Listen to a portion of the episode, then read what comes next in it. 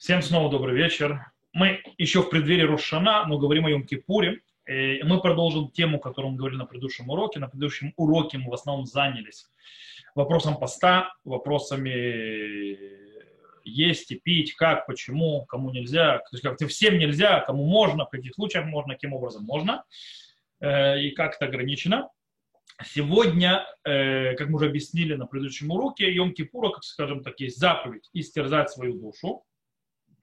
Но кроме истязания своей души посредством поста без еды и воды, э, также мы знаем, что есть еще четыре, но еще четыре запрета. Э, запрет архица, стика, наилат сандаль, ташмиша мета, то есть запрет умываться, запрет умощаться, запрет одевать обувь и э, интимные отношения. Э, и мы разберем их сегодня. Э, кстати, нужна очень интересная вещь. Э, нужно понимать, что заповедь инуй, то есть да, истязать свою душу, это не значит, что приносить себе страдания. То есть, допустим, человек не должен э, молиться на жаре, допустим, в этом году, то есть, да, и страдать. Э, пандемия, правда, некоторых вынуждает, но, в принципе, не нужно сидеть на солнышке в пост для того, чтобы пострадать побольше. Вот. С другой стороны, то есть, да, есть какие-то другие запреты, которые требуют нас страдания. Дело в том, что стих Вайкра, который нам говорит закон Йом-Кипура, говорит следующую фразу.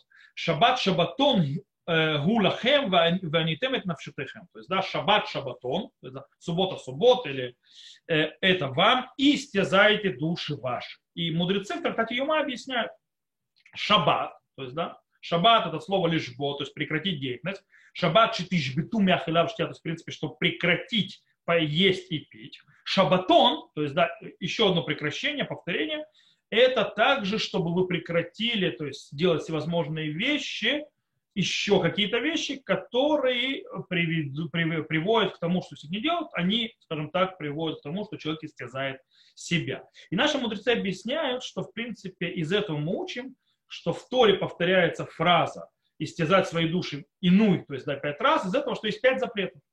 И они нам говорят, какие. Из этого выходят некоторые мудрецы первых поколения Хришуним, э, например, Шиитут, Аллахот Дулот, Иту. Они считают, что э, запрет умываться э, обуви, э, э, интимных отношений и умощений – это запрет Торы.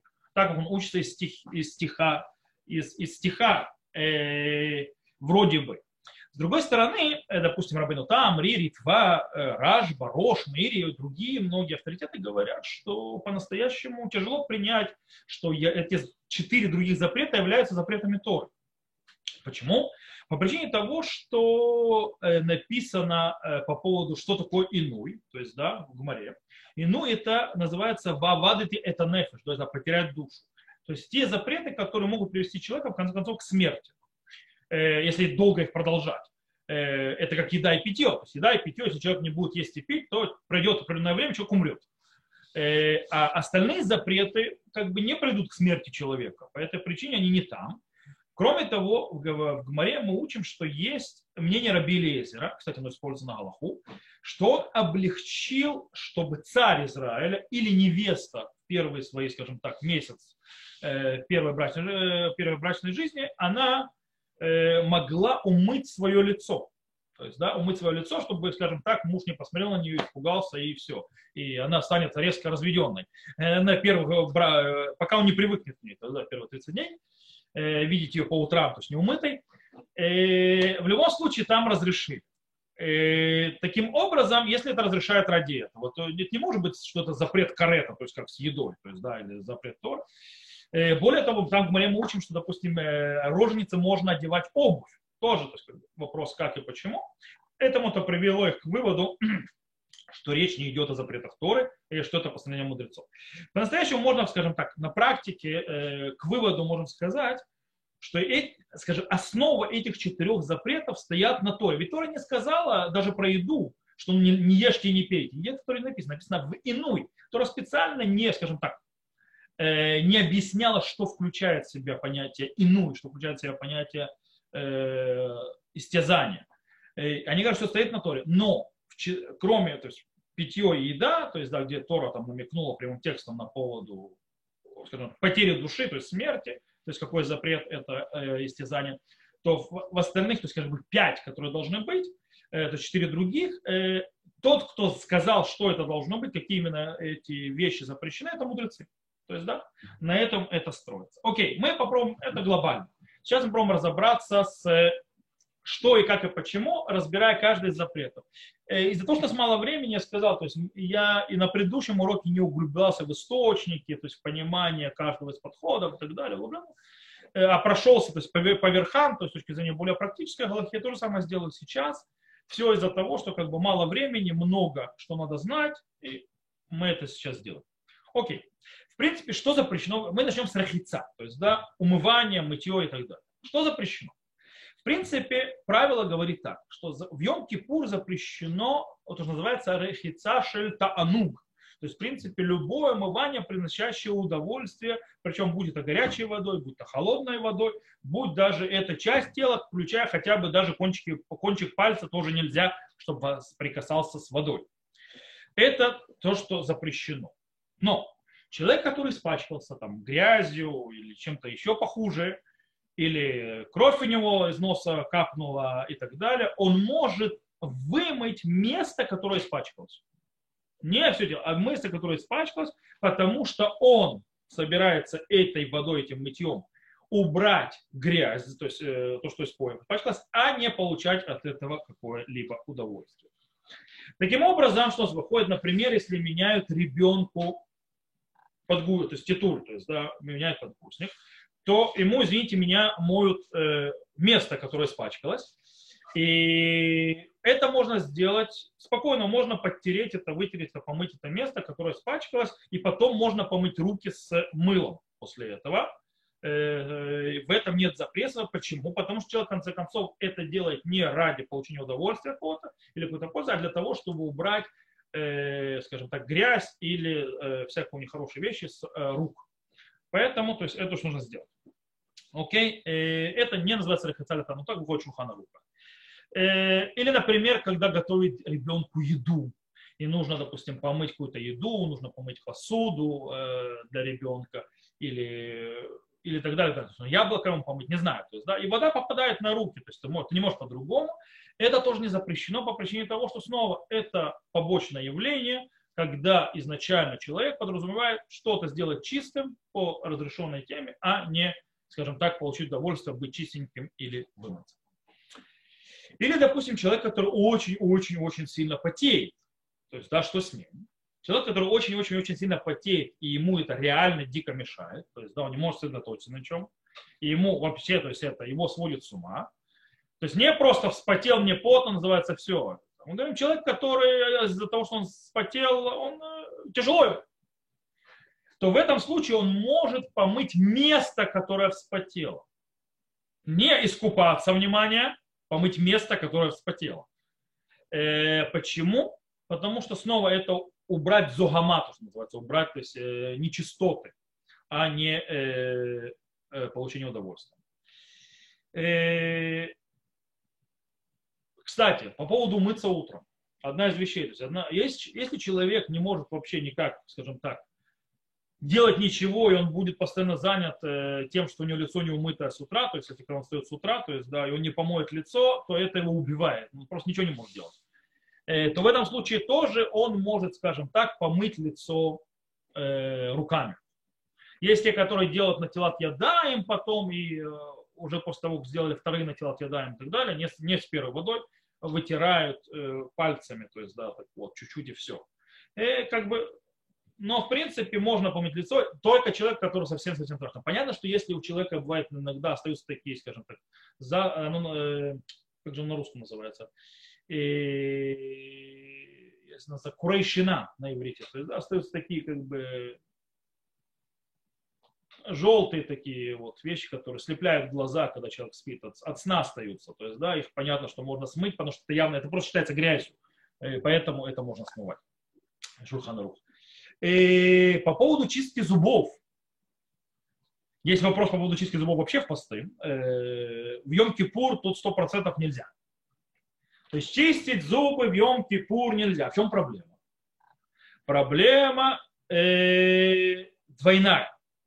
Во-первых, запрет умываться, это один из запретов, один из инуим истязаний души. Второе, это проблема, что не дай бог, ты водички немного, но проглотишь. А мы говорим, что даже чуть-чуть воды, в конце которого мы говорили на прошлом уроке, это, это запрет. По этой причине, то есть мы не делаем это. Но если человек знает, например, что у него изо рта весьма, весьма, весьма плохо пахнет, и ему это мешает, ему тоже нельзя чистить зубы. Что он, да, может сделать? Он может почистить зубы до Йом-Кипура и после Йом-Кипура. А утром, то есть так далее, э, он может почистить сухой щеткой без э, зубной пасты и без воды. Если ему это устраивает, пожалуйста, он может сделать. С водой нельзя. Э, кстати, что да, можно? Можно взять, если вы взяли полотенце и вытеряли об него руки, на полотенце остается небольшая влага. Вот этим полотенцем можно обтереть лицо.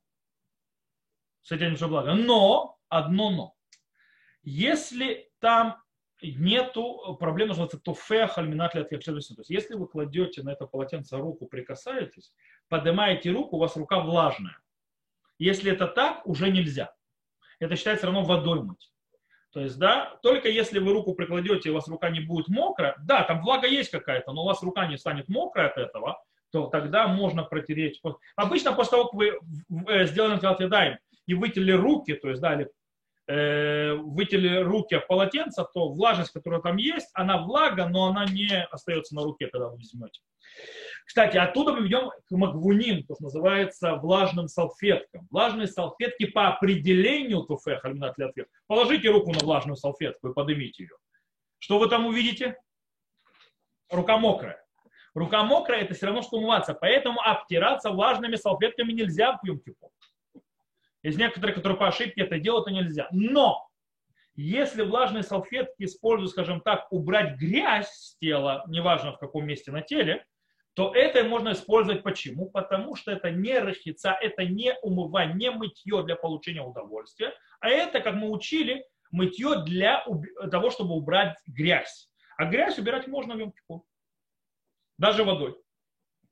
Теперь мы поговорим о вещах, то есть мочить водой или мыть водой что-либо, если в этом есть какой-то аспект заповеди. Есть тут несколько аспектов. Во-первых, понятно, что Галаха говорит, что лицорых мецва, то есть да, ради заповеди можно Э, мыть, э, мыть, то есть руки и так далее, и так далее, например, делать на тело ядай. Поэтому коины, когда идут благословлять народ в э, в синагоге, они всегда, каждый раз, когда они идут благословлять, они омывают руки.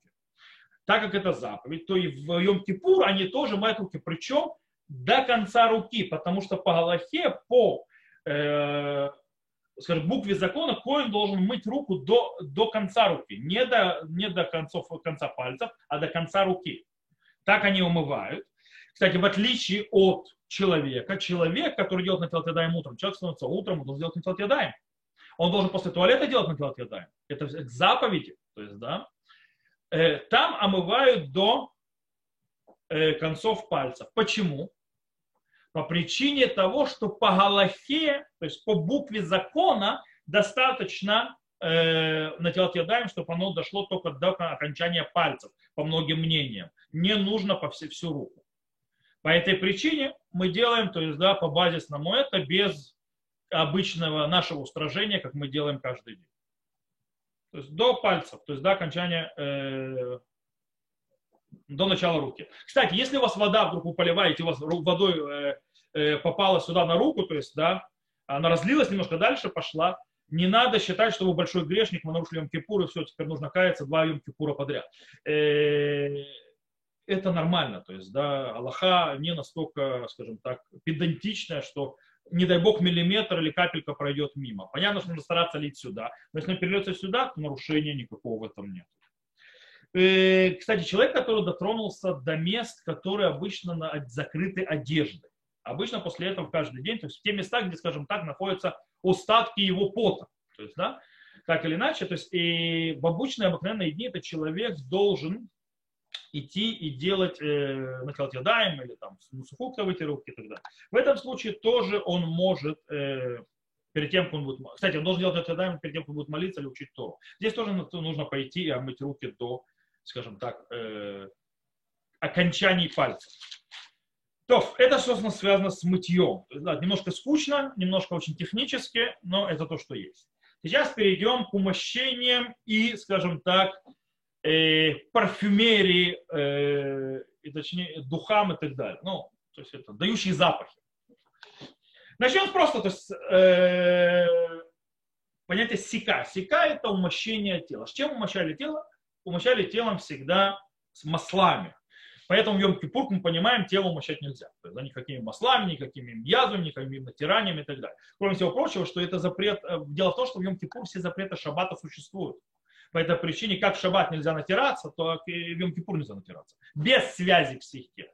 Ну, допустим, то есть понятно, что нужно какие-то масла э, лить или там, допустим, краситься. В Йом-Кипур краситься нельзя, как в шаббат. По причине того, что до, до Йом-Кипура можно, в Йом-Кипур нельзя. По причине того, что это Исур Цвия, Исур Мемореах, то есть, да, мы это все учили, то есть э, э, запрещенная работа красить, запрещенная работа э, размазывать что-то и так далее, умощать. Это без связи с Йом-Кипуром еще. Это все. Кстати, кто-то нарушает запреты Йом-Кипура, запрещенную работу Йом-Кипура, ему наказание карет. Это слабее шаббата. Йом-Кипур слабее шаббата. Шаббат выше святости. Потому что это видно по наказанию. Наказание в шаббат намного более строже, чем э, наказание в Йом-Кипур. Это мало кто знает. То, если человек страдает, иногда человек страдает, у него, скажем так, чешется. То есть, да, и ему нужно что-нибудь такое намазать, полить, то есть намазать меня запрещено, допустим, не знаю, какой-то, какой вид масла и так далее. Если ему чешется, скажем так, не доводя его до страдания, ну, мешает, то в принципе он может полить масло какое-нибудь такое, то есть не размазывая что-то, э, но только в том случае, если здоровый человек тоже умощается такими вещами обычно. Если здоровый человек такими вещами не умощается, а это именно лекарство, то это запрещено. И причем запрещено не из законов Йом-Кипура, а из законов Шаббата.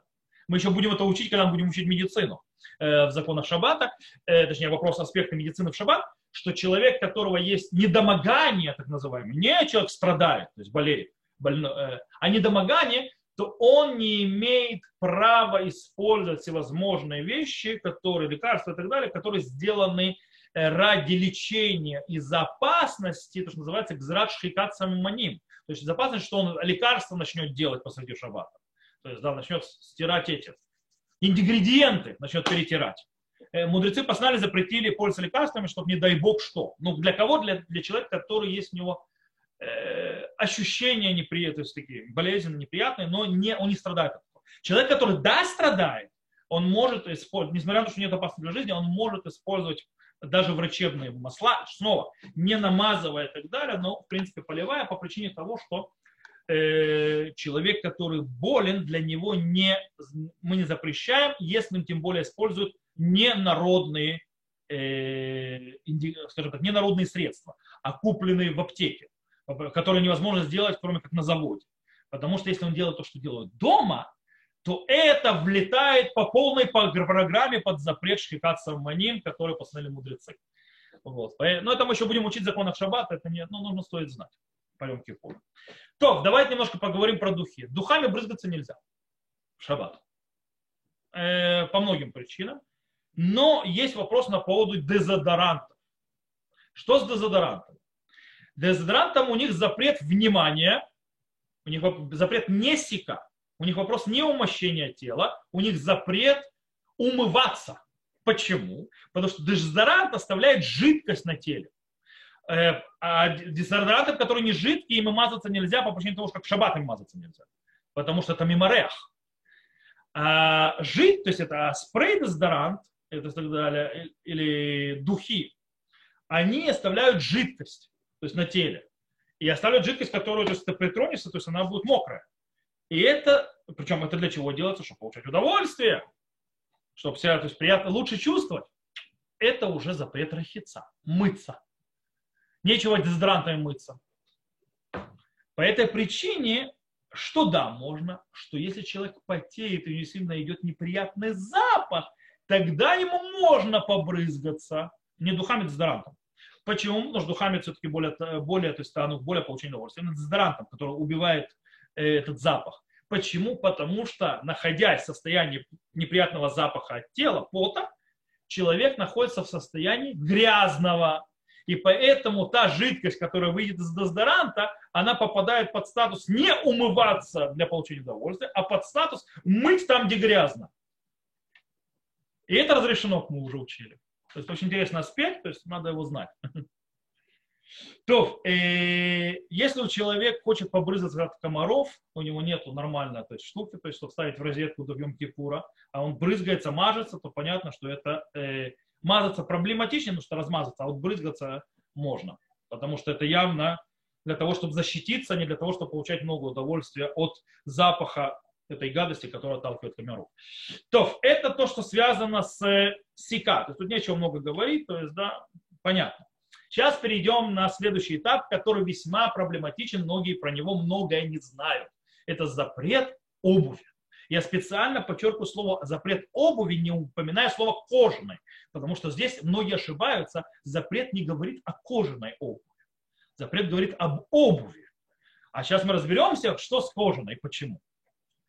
Э, Йом-Кипур, в принципе, сказано запрещено линоль, сандаль, веналь. То есть, да, запрещено одевать сандалии и ботинки. В прошлом действительно было принято, что сандалии и обувь делают из кожи, потому что из других вещей делать не просто не умели. То есть, э, если то есть, хотели, чтобы одежда, то есть, и не умели, и другие виды, э, скажем так, э, другие виды, из которых можно было сделать обувь, они не, или не, плохо защищали, или были недостаточно мягкими, неудобными и так далее, и так далее. Поэтому у них, в принципе, не ходили. Э, дома иногда люди делали пробковую обувь, деревянную обувь, такую типа резиновую обувь. То есть, да, но она была не, не в ней никто никуда не ходил. Это по дому шляться. Э, Причем бедные, то есть нищие, нищие, которые не могли себе позволить э, дорогую обувь, естественно, они в основном ходили босиком, но когда нужно было далеко идти зимой, они, то есть, да, одевали деревянные башмаки, одевали пробку обувь и так далее, потому то, что богатые э, в жизни не ходили, потому что хоть как-то защитить ноги, хотя эта обувь была неудобна, по этой причине э, был, за, то есть, понятно, что в Йом-Кипур запрет, объяснен, запрет кожаной обуви. Хотя по-настоящему, потому что это та обувь, которая была. Сандали, это, сандали были кожаные. Есть мудрецы первых, э, то есть поколения решения, э, которые пишут, что э, они запрещают э, ходить в Йом-Кипур в обуви из дерева. Не только кожаной обуви, но и из дерева. Почему? Потому что человек, который ходит в, кожаной, э, в обуви из дерева, не чувствует то, что называется твердости земли и ее, скажем так, неудобных э, выпуклин или э, камушков и так далее. Но если он идет в сандалиях, они написали, э, из пробкового дерева или из пробки, или из там, резины и так далее, или из чего-то другого, то можно в Йом-Кипур по причине того, что человек чувствует каждый камушек в них. И это разрешено. То есть, в принципе, по их, кстати, Раши, Тосфот и Рам, то есть, по их мнению, что выходит? По их мнению, выходит, что запрет он не распространяется на кожаную обувь, он распространяется на любую удобную кожу, обувь. То есть, любая обувь, которая удобна, любая обувь, которая защищает ногу человека от повреждения и делает ему удобство хождения по земле, то эта обувь будет запрещена. Только та обувь, которая не дает полного комфорта, она не запрещена. Так это выходит. С другой стороны, Рамбан, Рош, Рашба и другие говорят. То есть, что можно любая обувь, которая не является обувью, сделана из кожи. Потому что пока они не сделаны из кожи, то есть, да, если это не сделано из кожи, обувью оно не является. То есть обувь только кожаная. Если это не кожа, это не обувь. То есть это не сандаль и не нааль. То есть, да, это не сандали и не обувь, то есть, или не ботинок, то, что называется. Э, и они переходят в статус одежды, а не обуви. А одежду в йом не запрещал никто. По этой причине не кожаная обувь не является обувью, она является одеждой. И так снова на Аллаху очень многие галактические авторитеты последних поколений, между них, естественно, Шуханарух в первую очередь, И вот так, как бы, в принципе, мы знаем, э, что запрещено кожаную обувь. Ну, Шурханрух написал. Потому что многие византийские авторитеты. Но тут стоит э, понимать, что их э, мнение базировалось на реалии их времени. Причем весьма не, недавних еще реалий, то есть времени. Совершенно недавно так было, что в принципе любая обувь, сделана с какого-то любого э, материала, кроме кожи, являлась дико неудобной обувью. То есть, да, и в ней было неудобно ходить. И, скажем так, э, поэтому никто не считал обувью нормальной. Да, это использовалось по дому там пройтись, во дворе, не более того. Типа такие домашние тапочки, назовем это. Сегодня же обувь делать из чего угодно. То есть, да, причем обувь делать шикарную, не только из кожи. И, и тряпичную обувь, и такую обувь, и всякую обувь, и так далее. По этой причине сказать, что обувь только кожаная, это удобная обувь, все остальное нет, это не совсем верно. И по идее, что даже, скажем так, и Рош, и Рашба, и Рамбан, по идее, то есть, да, можно понять их, что они вообще говорили, э, что то, в чем не ходят обычно, это не обувь, а ходят только в кожаном. Поэтому, если сегодня ходят во всем остальном, то они тоже обувь. Если не обувь, их нельзя одевать в Йом-Кипур. Включая, даже если она не кожаная, это обувь, если она удобная, допустим, крокс и так далее. Все эти вещи. То есть, э, а что да, то есть как это построено, то есть как это работает. То есть, да. Э, э, кстати, нужно понимать, даже еще поколение назад, то есть прежде чем перейду, что да, даже еще поколение назад, еще 20-30 лет назад, э, обувь хорошая, то есть считалась обувь нормальная, которую стоит покупать, это кожаная. Э, все, что сделано из других материалов, лучше не покупать. Да? Кстати, по сей день у меня в голове это вбито, то есть мне это с детства вбивалось. Кожаная обувь – это хорошая обувь. Не кожаная – все. По этой причине галактические авторитеты вот недавнего прошлого еще говорили, что в Йом-Кипур запрещена любая кожаная обувь или э, кожезаменитель, потому что кожезаменитель э, это э, обувь, которая ходит тоже, э, синтетическая, то, что называется кожезаменитель, это все запрещено. Э, но чем дальше проходит время, чем ближе сегодня, все больше и больше галактических авторитетов говорят. А, кстати, а этот вопрос поднялся очень сильно, знаете, когда? Когда появились кроксы. Кроксы не кожаная обувь, но дико удобная.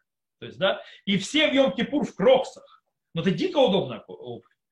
По этой причине, то есть галактический авторитет начал разбираться снова этот вопрос. Да, кроксах, нельзя кроксах. И ты видишь, что все больше и больше галактических авторитетов говорят, э, ребята, из другого материала обувь запрещена в йом -Кипур. Ты должен прочувствовать иную, ты должен страдать. То есть от плохой обуви. А вот ты, извини, приходишь в супер шикарных тапочках Crocs, вообще не чувствуешь никакого иного. В чем смысл? Более того, у тебя ножки дышат отдыхают. Поэтому есть проблема быть в любой обуви, которая сделана, скажем так, которая сделана из других материалов, которые обычно ходят на улице и даже в местах, где есть, э, допустим, э, камни, где есть щебень и так далее. То есть, да, и нет у них проблем человека ходить с такой обувью. Но обувь, которую, скажем так, типа домашних тапочек или такая менее удобная, в которой, скажем, могут выскочить мусор вынести, то есть, да, но не попрутся по щебню или по камням, то есть потому что не особо удобно. Вот это та обувь, которая разрешена. Okay. То есть вот это, вот это есть та обувь, которая разрешена, получается, крокс пролетает мимо. Okay? То есть, в принципе, это лучше. Но тут нужно отметить, что мы не можем отметать э, и говорить, а, все, кто облегчает, все неправильно, они не настоящие евреи. Это не так. Э, у нас есть много, то есть это лимут схуд, скажем так, э, показать в чем, то есть им есть на что полагаться, скажем, точно ни на кого не наезжать, не кричать, то есть, а, вот ты нарушитель злостный, нехороший человек. Потому что э, те, кто облегчают, могут положиться на то, что большая часть мудрецов первых поколений считает, что запрет обуви в шаббат, э, в шаббат Йом-Кипур, это запрет мудрецов. И мудрецы наложили к зеру, то есть да, запрет. Запрет они накладывали по обуви в их времена и они запретили именно кожаную обувь. Другая любая обувь не была под, не влетела, то, что называется, под гзеро, но не была под запретом. Таким образом, а мы не имеем сегодня делать новый гзерот, право. То есть на этом они могут положиться. Кроме всего прочего, к этому можно добавить, что сегодня по сей день глобально лучшая обувь считается все-таки кожаная. По сей день. Самая лучшая обувь, то есть, скажем так, дорогая, хорошая обувь всегда будет кожаная. Э, но снова, то есть, да, вопрос, то есть, э, истязаем или не истязаем себя. А еще можно добавить даже какой-то каббалистический смысл у Аризаля. Аризаль именно говорит о кожаной обуви, потому что в этом есть секрет э, тех котнот ор, то есть вот этих кожаной одежды, которую, то есть кожа, которую одел Всевышний Авраама и Хаву. Э, Адама и Хаву, когда он изгнал из, э, прошу, Авраама говорю. Адама и Хава, когда он изгнал из, из Ган-Эдена, то есть грех и так далее. И вот как бы есть намек, типа не одевать эти кожу, ну, как бы связано именно с кожей. То, э, я думаю, что система понятна с нашими сандалиями. Сейчас давайте типа, поговорим, кому таки да можно одевать нормальную обувь. Во-первых, э, больному человеку или роженице, когда есть опасность, если она будет ходить не в нормальной обуви, она может заболеть и, и ухудшить очень сильно свое состояние. В этом случае тоже понятно, что можно, потому что это явно не ради получения удовольствия. Еще, если человек идет в место, где есть опасность, скажем так, идти в не очень хорошей защищенной обуви, например, в месте, где есть всякие там скорпионы и так далее. Да? Нужно, чтобы обувь была, которая защитит ногу от опасности. Или человек, который идет в месте, где грязь, э, грязь, и не только грязь, короче, в принципе, снова защищая ногу. Э, или, например, солдат. Солдат во время службы, когда у него нужно э, то есть действовать, скажем, делать те или иные военные действия. У меня, кстати, был такой прикол, мне в Имкипур надо было отправляться, когда я в армии служил, отправляться на одно место, то есть, да, и там то есть, делать службу, я позвонил своему раввину, спросил его, что мне, мне то есть я тогда еще не знал Аллаху, то есть э, я позвонил своему раввину, э, то есть не, знал Аллаху именно на таком уровне, то есть это еще был молодой солдатик, вот, и я спросил своего раввина, что мне делать с кожаной обувью, то есть э, армейские ботинки не кожаные, э, понятно, что хорошая обувь. Он мне сказал так, до места, куда мне идти, то есть, да, где нужно делать то, что надо делать с точки зрения службы, э, идти в Йом-Кипурной обуви, потому что, в принципе, тебе не нужны там ботинки, а придя туда, переобуться и одеть армейские ботинки. То есть, да, то, э, таким вот образом. В принципе, на чем все это стоит? То есть, да, почему вот в этом случае можно, в этом нельзя? Все стоит на простом правиле. То есть, да, что в этом нет запретный лад сандаль. То есть нет запрета одевать его. В чем запрет э, на лад сандаль? В чем запрет одевать кожаную обувь? Или, то есть удобную обувь? Том, что человеку нельзя получать удовольствие, то есть идти э, удобным путем, то есть, да, то есть удобно, чтобы было удобно и так далее, он должен истязать себя, это одно из пяти истязаний, как истязаний, истязаний, которые человек должен сделать э, себе. Э, и таким образом, в этом случае он защищает ногу от опасности от, или ему нужно то есть, делать какие-то вещи, которые требуют защищать ногу и так далее, и так далее, то понятно, это не ради удобства, а ради нужды крайней, по этой причине можно это разрешить. Кстати, интересно, есть люди, которые с мидросим. Мидросим это такие стельки специальные, э, для ортопедические. Понятно, что их можно использовать. Вопрос, человеку-то надо, вопрос про кожаные про кожные стельки, э, иногда есть кожные стельки. Дело в том, что человек, который не, не ходит со стельками, э, для него это адская боль. Может быть, это могут проблемы и так далее. Иногда он идти не может. Э, или потом идти не будет, может. Не сможет. Будет больно очень. В этом случае понятно, что это нет никакого получения удовольствия и от кожного и так далее. И можно эти э, мидросим, эти стельки специально ортопедические класть в обувь йом и нет с этим никакой проблемы аллахической. Так написано, так выходит в, э, в Хилкат Яков. То есть он разрешает. То, с этим тоже разобрались. Давайте сейчас перейдем к небольшому аспекту Ташмиша Мета, то есть, в принципе, интимные отношения между мужем и женой в Йом-Кипур. Оно запрещено, то есть, в принципе, запрещены интимные отношения, и для того, чтобы человек, скажем так, не попал в просак, и нечаянно, чтобы у него танец не перешел в запрещенные действия, Аллаха говорит, что в этот день муж и жена ведут, как будто они находятся в запрещенные дни времени не да. То есть, в принципе, они не спят даже на одной кровати и не притрагиваются друг к другу. Чтоб не дай бог. Потому что запрет, в принципе, настоящий, он именно к самим отношениям, к самому интиму. Но чтобы это не привело к этому, как будто они сейчас в запрещенный период, то есть во время недыка. Так, в Шуханруке, так Мишна Брайта и так. Есть несколько ашкеназских э, авторитетов э, первого поколения, решной ашкеназ, которые говорят, что в преддверии Йом-Кипура нельзя есть всевозможную еду, которая приводит, скажем так, к большому наращиванию э, потенциала семени внутри и может привести к полюции, или к семяизвержению в Йом-Кипур. Кстати, что приводит на Аллаху и Рама, что, то есть нужно аккуратно с едой э, в Йом-Кипура. В чем проблема? Проблема в том, что мы вообще не знаем, что это за еда такая. Более того, наши врачи вообще не знают, какая еда приводит к полюциям. То есть, да, они говорят, что нет, в принципе, еды, которая приводит к полюциям. Может быть, раньше была какая-то еда, сейчас нет и так далее. По этой причине можно сильно не переживать. Просто если человек знает, что у него он съест одно, и того приводит э, ни к чему хорошему, то не стоит этого есть при преддверии Кипура. Э, то, в принципе, мы все четыре э, иную, то есть все четыре запрета обсудили. То, что нам осталось, вопрос маленьких детей. Я то есть приведу вопрос маленьких детей, точнее, с какого момента и как начинает ребенок поститься. И как он поститься, то есть как он проводит Йом-Кипур. Э, мы об этом тоже поговорим. Снова не будем углубляться во все законы, все аспекты, поговорим так сверху, чтобы знать более-менее практические вопросы дела.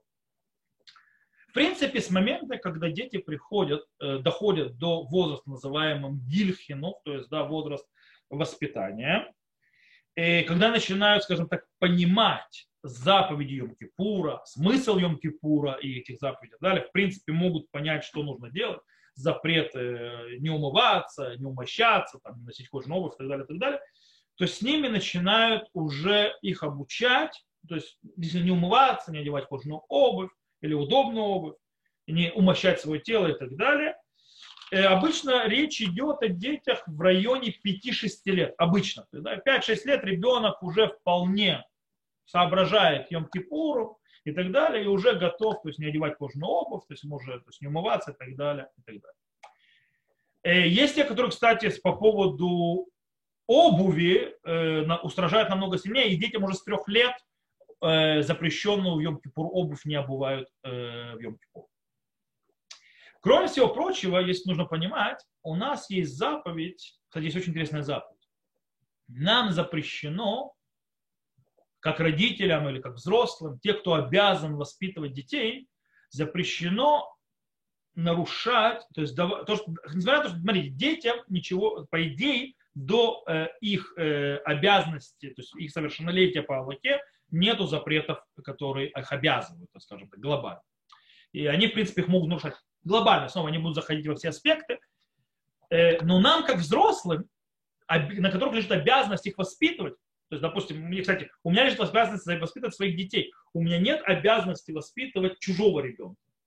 По этой причине, то есть, я, то есть это не касается как, моего отношения к чужому ребенку. Я говорю о моем, о тех, на кого распространяется моя обязанность. Э, я не имею права подставлять их под запрет, несмотря на то, что они не обязаны по букве закона их, но они, эти запреты существуют, я не могу их подставлять под запреты, если, даже если им один день от роду. То есть, да, я не могу кормить некошерной едой своего сына, ему не, он еще не обязан есть кошерную еду, но я не имею права кормить некошерную еду, даже если ему два часа от. То есть, да, э, вот так это работает.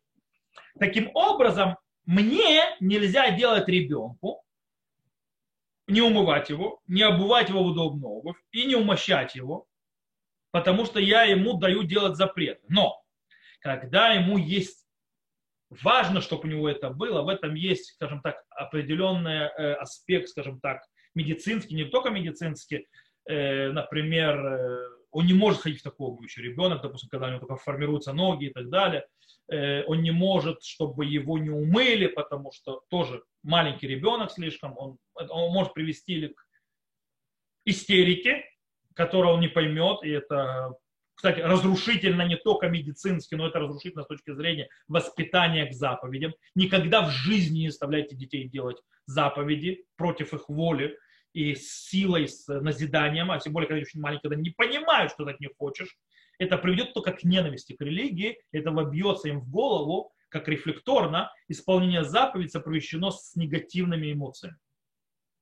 И тогда потом вы просто потеряете ребенка как человек, соблюдающего заповедь потому что у него будет всегда на подсознательном э, отношении в голове, а заповеди негативные эмоции или негатив. Э, нужно быть с этим очень-очень аккуратным. Поэтому не играйте с детьми, то есть воспитывать воспитываем, но не издеваемся. Поэтому, когда у них есть проблема, то есть, да, неудобно и так далее, понятно, что мы их будем и мы умывать, и надим обувь, и умощать и так далее, если это надо. Если не надо, и все нормально, то, естественно, мы этого не будем делать. Это по поводу остальных запретов. По поводу еды и питья, пост, держание поста. Невозможно ребенка в 5-6 лет э, учить поститься. Это нереально. Поэтому забудьте, в 5-6 лет ребенок не постится. Okay? Несмотря что мы приучаем его там, не носить удобную обувь, там, не умываться и так далее, но есть мы ему даем есть. Э, когда да, начинать уже, обычно к 9 годам ребенок достаточно развит и достаточно скрепок, чтобы его начинать э, приучать к посту. Кстати, только к Йом-Кипуру. Не 9 ава, не другие посты, потому что там посты из-за траура. Мы не учим трауру детей. Мы, то есть, будем, то есть мы не учим трауру детей. А в Йом-Кипур он не связан с трауром. Это праздник, духовный праздник, когда мы не едим и не пьем по духовным причинам, а не траурным. По этой причине их приучать надо в любом случае. В 9 лет ребенка можно приучать то, что называется цомли шао. Это называется э, пост на часы. То есть не на целый день, а несколько часов, когда он постится.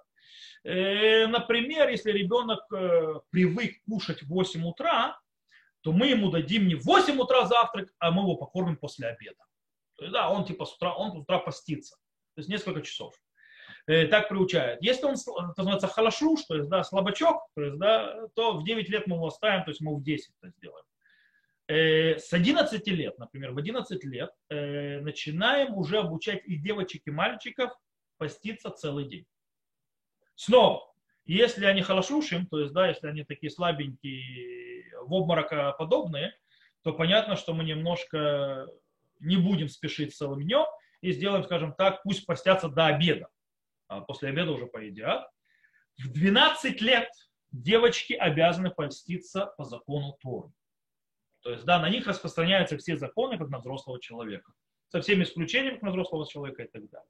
Мальчики в 12 лет не обязаны поститься по закону Тора, только по закону мудрецов.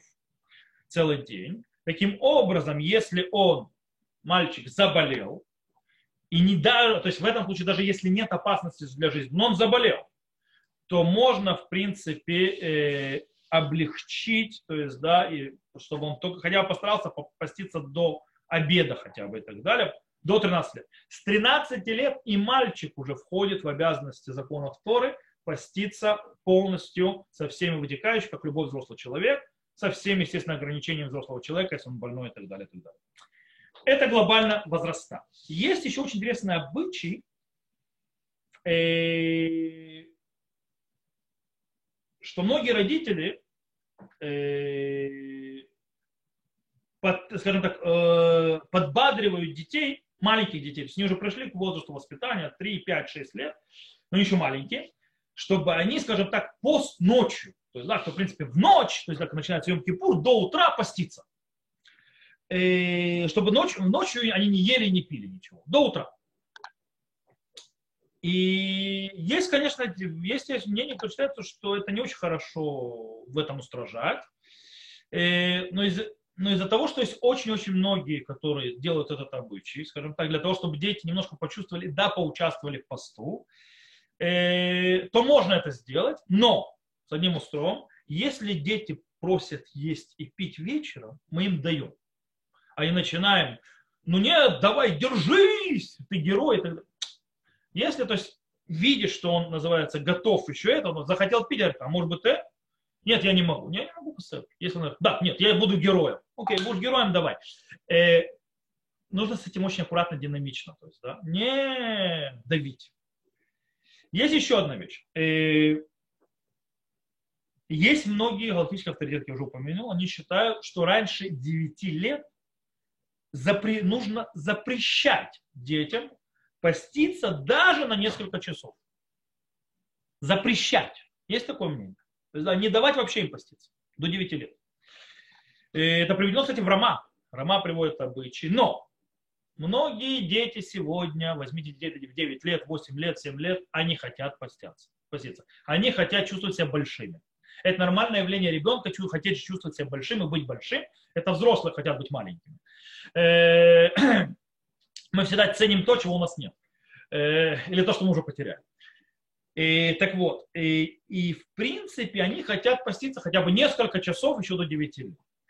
Э, так как ну, врачи сегодня говорят, что нет в этом опасности никакой, в принципе, то есть да, нормально взрослый, здоровый ребенок, у него нет никакой опасности, потому что пару часов попаститься, то можно дать им э, попаститься, скажем так, несколько часов с утра. То есть, да, э, и не отменять этот э, обычай, хотя, в принципе, есть те, которые против него выступают.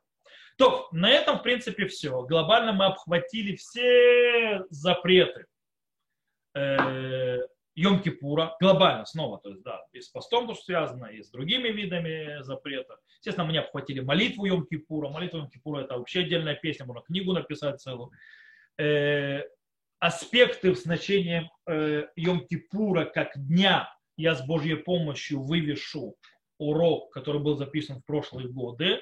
Э, перед Йом-Кипуром я его вывешу самим, э, потому что после Рошана я вывешу урок про 10, э, уже записанный урок, который был в прошлые годы, про 10 дней раскаяния.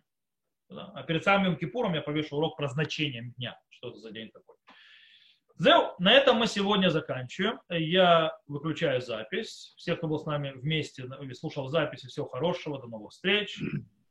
Шана Тува, а также Сом Муиль, Гмар Вахатима, Ктива Вахатима Тува, Гмар Тов, если будут нас слушать перед самым Всего хорошего.